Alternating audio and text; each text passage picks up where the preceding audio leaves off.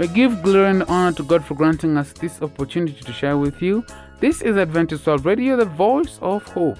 Welcome, my dear listener, to this promising session of the New Life program. I'm your presenter, Samuel Mangi. Maureen Komboka is in standby with a family life segment. Today, she will talk about why opposites attract. Sister Becky Arunga will also be joining us during the Bible session to talk about the blessed hope. Ziwani Church Choir will start us off with the song Hekalu Langu. Be blessed. watashangaa wakiona oh, watashangaa wakiona langu likisimama kama mlima mlima wa Zayuni. Likijawa na utukufu wangu asema e Bwana wa majeshi. Hekalu langu likisimama kama mlima mlima wa Zayuni. Likijawa na utukufu wangu asema e wa majeshi ondoka ondoka. Nenda mlimani mkate miti kanijengea nyumba. Na mali yenu yote ipate kuishi kati yenu na mali yenu yote ipate kuishi kati yenu ondoka ondoka. Nenda mlimani mkate miti kanijengea nyumba. Na mali yenu yote ipate kuishi kati yenu na mali yenu yote ipate kuishi kati yenu This is Adventist World Radio, the voice of hope. Let us now give way to Maureen Komboka to talk about how opposites attract. Be blessed.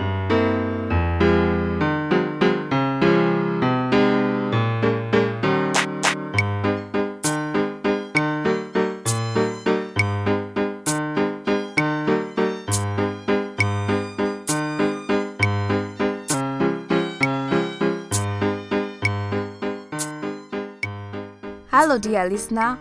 Welcome to today's Family Life program. Our theme will be celebrating our differences, and our today's topic will be why opposite attract. Have you ever wondered, perhaps secretly, if you and your spouse are really suited for each other? Are you really compatible? Is your marriage the result of a mental lapse, a misdimer, or a mistake? If so, take heart. Nine out of ten married couples have all asked the same questions. In a marriage seminar, everyone was asked to list what his or her expectation of their spouse was before marriage. One man confessed he had expected his wife to meet him at the door each evening with iced tea and his slippers. It was easy for that group to laugh over the expectation because their marriage had survived dissolution and, for the most part, were comparatively healthy. But what about those who are still struggling? Without realizing it, we often envision our spouse, past, present, or future, to be just like good old mom or dad. In reality, she may be a lot more like her mom than his mom, and he a lot more like his dad than her dad. If that sounds confusing to hear, imagine how confusing it is for the couple. No matter what your expectation before marriage, let me remind you that no matter how much two people are in love or share common goals and expectations, occasional disagreement is a natural byproduct of any relationship. Imagine how boring life would be never to have differing ideas or feelings. But how do we survive our partner's needs and expectations in marriage? One way is to attend a marriage retreat weekend or enroll in seminars on marital relations. Retreats allow couples to discuss topics they might never discuss on their own, plus, it is in a neutral setting. Another aid to discovery is to browse the marriage books available in your local bookstore or library. Many of them will have exercises at the end of each chapter. It will be especially beneficial if you both read the same chapter each day and then spend a thoughtful 10 or 15 minutes discussing how you can apply that information to your marriage. The more you learn about your mate's thinking process and feelings, the more likely your marriage will be rewarding to both of you. Research indicates that similar backgrounds and interesting in four key areas are important indicators for the success of your marriage. It is important to ask yourself Is your marriage the one flesh referred to in the Bible, or is it merely two people under one roof living as roommates and sharing experiences and sharing expenses? The first key area in marriage is a common religious background. It is significant that some studies reveal a divorce rate up to five times higher in marriages with differing religious backgrounds compared with marriages with common religious backgrounds. That doesn't mean being unequally yoked cannot work. My wife and I were unequally yoked the first nine years of our marriage, but it does mean the relationship is far more difficult. In our marriage, my wife had been raised as Christian, and I had never heard of a particular religious persuasion. Furthermore, I had no desire to learn. During our first nine years of marriage, she bore a tremendous burden as she tried to love me and our God at the same time. Unfortunately, as is often the case, our God and our husband required different actions on our part. Obvious to our inner struggle, I continued demanding the impossible from her until I, too, was introduced to God. A crucial mistake many young people make today is to assume that as long as you aren't unequally yoked, you've got it made. No way, marrying a Christian is one prerequisite for a believer. But there are others as well. Values similar to yours, complementary strengths and weaknesses, and a compatible personality are all key qualities to look for in a mate. A second key area in marriage is to have similar economic background. Lack of understanding in this area can take a tremendous toll on any relationship, especially marriage. Take the case of John and Joan. John was from a very poor family and he had to scrimp and save for everything he got in life. Joan, on the other hand, never knew what it meant to really save towards anything that money could buy. Our folks were quite wealthy, and our answers to all money problems was as near as the credit card in our purse. Their marriage lasted six months. Why? Because John's parents felt their daughter was living in poverty, and John's pride would not allow him to accept the expensive gifts they kept showering upon him and their daughter. Their widely differing attitudes concerning money made it impossible for John and Joan to develop a meaningful relationship. A third contributing factor to a successful marriage is a common cultural background. While marriages between differing cultures and races are more acceptable in today's society than formerly, they still present problems that are not present in marriages with similar culture or racial backgrounds. It's really not the color of one's skin, but the depth of cultural indoctrination that presents problems in the area. Sometimes, a marriage between differing cultures is actually a protest to parent or society, and thus, the marriage starts out on shaky ground from the very beginning. Because of the mobility of today's society, crossing cultural lines is a likely possibility. However, unless you can accept the value system of your spouse's culture, it is unlikely that you'll ever experience real compatibility. A couple that lived next door to us experienced culture shock in their marriage. She was raised in a white, middle class, small town family, and he in a black, sharecropping, rural, southern family. She was raised by two parents, and he was raised by his grandmother. I counseled with them many times as they tried to unravel the complicated knots of culture wrapped up within their individual psyches. He would come to me and complain how difficult it was to talk with his father in law after discussing the weather and the trip over. They had little else to say. She would complain whenever his grandmother came to visit. As soon as she came in the door, she would exclaim, What's the matter with you? Doesn't your wife ever feed you? Let me fix you some down home food. With that, she'll take over the kitchen for the duration of our visit. This couple survived for 10 years and brought three beautiful children into the world, but are now divorced. A final key area in a compatible marriage is in the area of education. There's an old story told at many universities that has a sad element of truth. When one spouse works to pay for the other's education, the couple may actually be creating grounds for future separation. The usual pattern is as follows the wife puts her husband through his master's or doctorate, he becomes more and more educated. In the end, they find little in common to talk about as his interests become more focused and specialized in the area of expertise. Without sharing, the marriage dries up and withers like a vine without water. Those involved in this type of problem feel used. However, while it presents a problem that needs to be worked through, it is not insurmountable. My wife began putting me through school after we had been married 14 years. She had graduated from high school and attended a short course in business college. I had quit high school in my senior year and did not graduate. Thus, she was really the more educated member of our family until she began to put me through school where I earned a bachelor's, master's, and eventually a doctorate. However, we took great pains to make certain my education did not separate us. Maybe one of the reasons we have been spared this problem is because with all my degrees, she can still analyze people and predict their problems faster than I can. Initially, this posed a problem in our relationship until I accepted the fact that our intuition was more accurate than all the knowledge I had gained through my tuition. Perhaps our counterbalance to the problem of education imbalance is the humbling realization that the less educated spouse frequently has better natural intuition. One of the greatest challenges of marriage is to maintain your balance over the bumps in your relationships. The story is told about a troop of Boy Scouts who came across an abandoned section of railroad track. Each one in turn tried walking the rails but eventually lost his balance and tumbled off. Suddenly, two of the boys claimed that they could both walk the entire length of the track without falling off. Challenged to make good their boast, the two boys mounted opposite rails, extended their arms, locked hands, and walked the entire section of track with no difficulty whatever. Isn't that the way God intended marriages to be? Rather than couples trying to go it alone, wouldn't it be much better for each partner to reach out and steady each other on their walk through life? The question we'll address in your next program is how to balance each other when you are of opposite temperaments. Thank you for listening. I've been Maureen Komboka.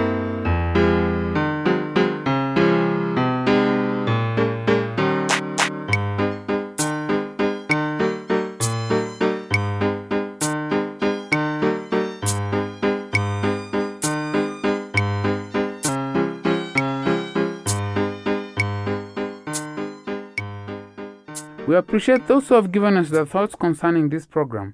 We are here just for you. For those who've never communicated to us, you can start today by writing to our email address awnairobi at equatoradventist.org or writing to our producer at Adventist World Radio, PO Box 42276, code 00100 Nairobi, Kenya. Here's the song Uninyoshe Bwana by Ziwani Church Choir.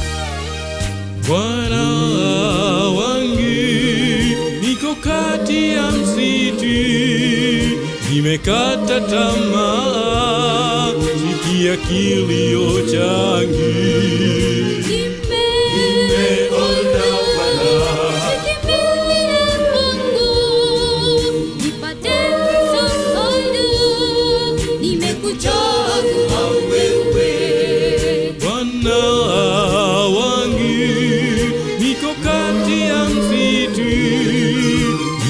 Nimekata tamaa, sikia kilio changu.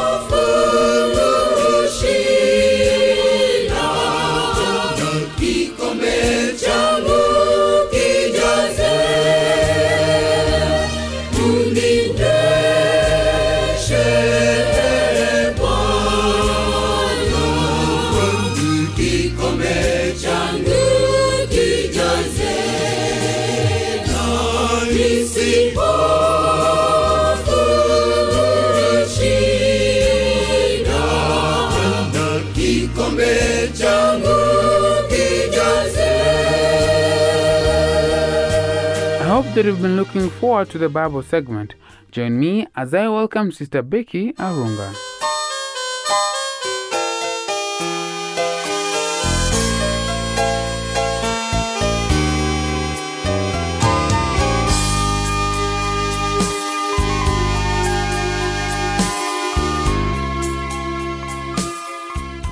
I am amazed at the goodness of the Lord. That has enabled us to come thus far in His divine presence. He alone has made us to know that which He desires of us and requires of us to do in these last days. Many are the things that are happening around us, but one thing stands for sure is that the faithfulness of the Lord abounds. And the Lord does not retract his statements. Whatsoever he says, he shall do it. And his word is from everlasting to everlasting. Upon the themes of the second coming of Christ, I desire to meditate. I know not uh, what you desire to meditate upon, or whether you know that surely this world will soon come to a close, or whether you know the fact that the things of this world will dim and lose their value when we all get to heaven. And I desire that we may ask ourselves, how shall it be when Jesus Christ comes back? How shall the day, the glorious day, be when we all see our Lord Jesus Christ?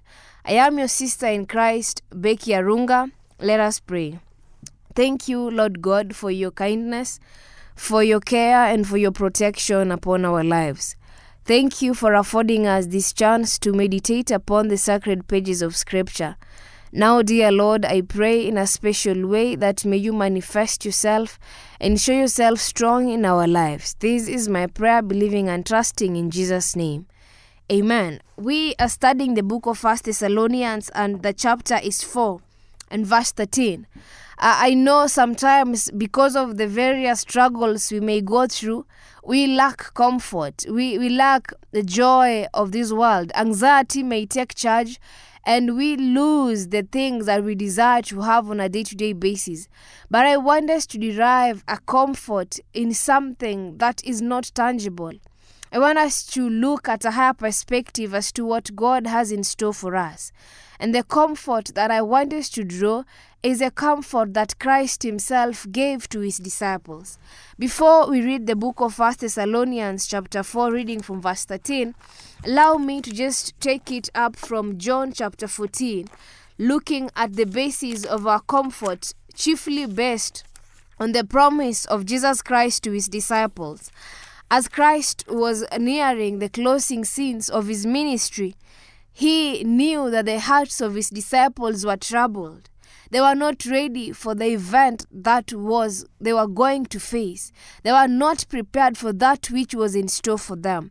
But we find that John chapter 14 verse 1 records, "Let not your heart be troubled.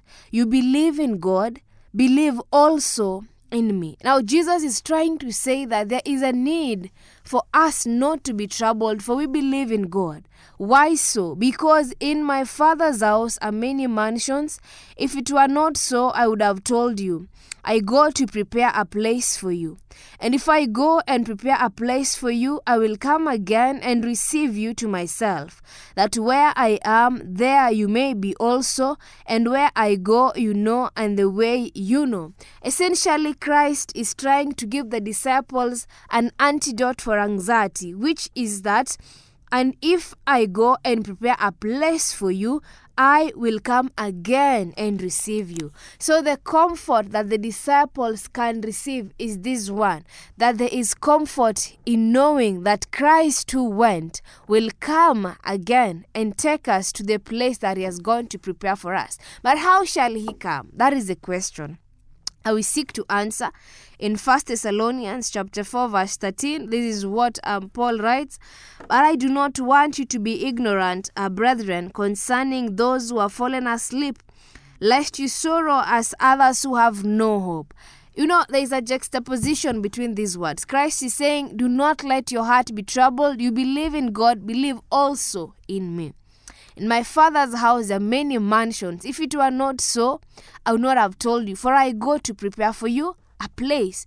So there is a hope that the, the dead shall rise, and if Christ rose, surely we who believe in him shall rise again. And this is what Paul is addressing. It says, For if we believe that Jesus died and rose again, even so, God will bring with him those who sleep Jesus that if Christ died and rose, it is possible that those who die in Christ will also get a chance to rise up. For this we say to you by the word of the Lord, that we who are alive and remain until the coming of the Lord will by no means precede those who are asleep. The Lord Himself will descend from heaven with a shout, with the voice of an archangel, and with the trumpet of God. And the dead in Christ will rise first. Then we who are alive and remain shall be caught up together with them in the clouds to meet the Lord in the air. And thus we shall always be with the Lord. Therefore, comfort one another with these words. What are we trying to bring out here? Essentially, Paul is trying to bring to view some two concepts that we need to understand. One, the first thing is that at the coming of Jesus, the dead in Christ shall rise. But those who are alive will not precede them, just to show that they will hear the trumpet sound rise up, and we who are alive will be caught up in the air together with our Lord. It is sad that some of us believe in the living dead just to show that someone dies yet they're alive. But when someone dies, it is referred to as asleep, so that when Christ comes, he shall awake them from their slumber, those who die in the Lord. Secondly, Paul is addressing the fact that the coming of the Lord is a glorious event. It is preceded by the voice of trumpets, by the voice of archangels, by a shout like no other. And so, essentially, what we find here is that Paul is trying to tell us that all nation, all creation, shall be able to behold the coming of the Lord in the clouds. All shall be able to see that this is our Lord whom we have been waiting for and is here to save us. And so the Lord coming as king will not come as someone who desires to be there secretly, but he is coming as one who is victorious. Now, the fact of Christ coming as a thief that is addressed in the concept that his coming is not known by any of us, but essentially his coming is taking place at a time that we do not expect. But to the believer, the coming of Christ should not catch us unawares. Why? Because Jesus has made provision by letting us know of the signs that shall precede his coming. And the one thing that stands out for me is this Then we who are alive and remain shall be caught up together with them in the clouds to meet the Lord in the air, and thus we shall always be with the Lord. What a joy it is that thenceforth, from the coming of Christ, if we who are righteous are able to be part of the first resurrection, we shall be with the Lord forever. And that is the source of our comfort. I don't know exactly what has been giving you anxieties. I don't know whether your sin is giving you anxiety as to whether you will make it in heaven or not. But this one thing I know the Lord Himself shall come. The Lord Himself is mighty to save. Christ Jesus our Lord delights, He takes delight when we repent and forsake our evil ways. Why? Because Christ accepts us just as we are, and His grace that He gives us is the teacher that teaches us to deny ungodliness and worldly lust. That Christ takes us just as we are and gives us the joy of full salvation that comes in obedience, because by obeying Him, we behold Him and we become more and more like Him. Beloved, I entreat you this day. If you have been harboring contrary thoughts or ideas or convictions as to the coming of the Lord, know this one thing His coming is literal, His coming is glorious.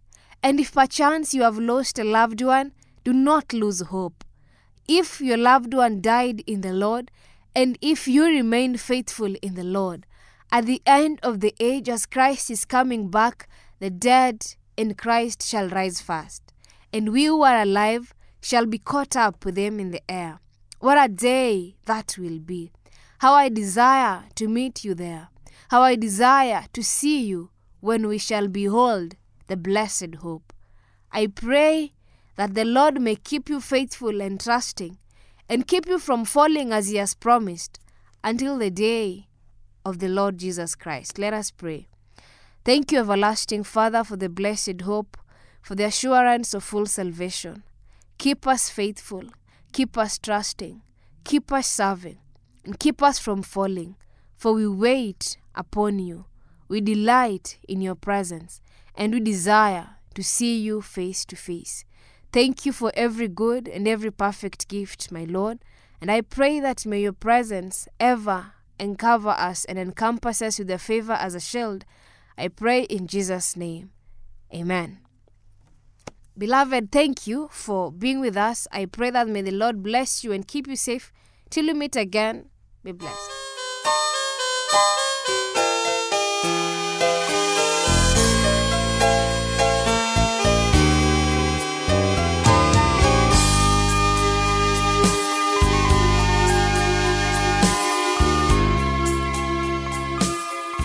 It has been nice having your company. In case you have any views, comments, or questions about the show, write to the producer, Adventist World Radio, PO Box 42276, code 00100, Nairobi, Kenya, or email us through awnairobi at ek.adventist.org.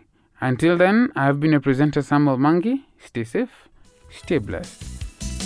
watashangaa wakiona, watashangaa wakiona hekalu langu likisimama kama mlima, mlima wa Sayuni, likijawa wana utukufu wangu, asema e Bwana wa majeshi.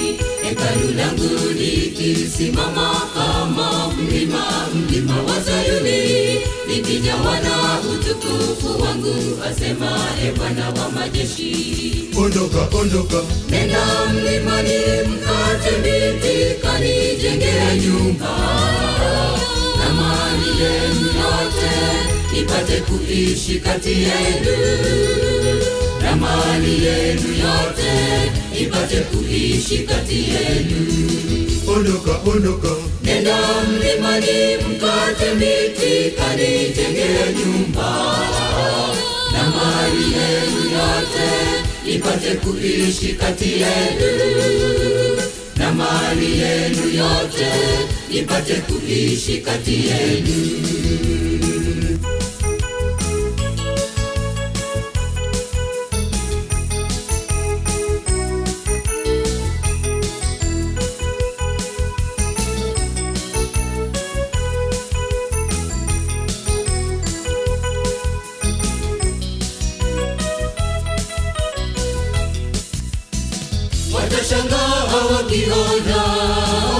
Watashangaa wakinona baraka nyingi tumezipata toka kwa Mungu zisizohesabika. Kwa nini sasa tusijitolee kumjengea nyumba takatifu?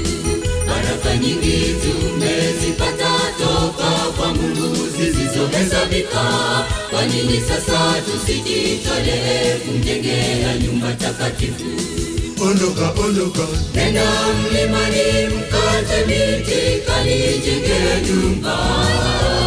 Na mali yenu yote ipate kuishi kati yenu na mali yenu yote ipate kuishi kati yenu. ondoka ondoka. Nenda mlimani mkate miti kanijengea nyumba. Na mali yenu yote ipate kuishi kati yenu na mali yenu yote nipate kuishi kati yenu.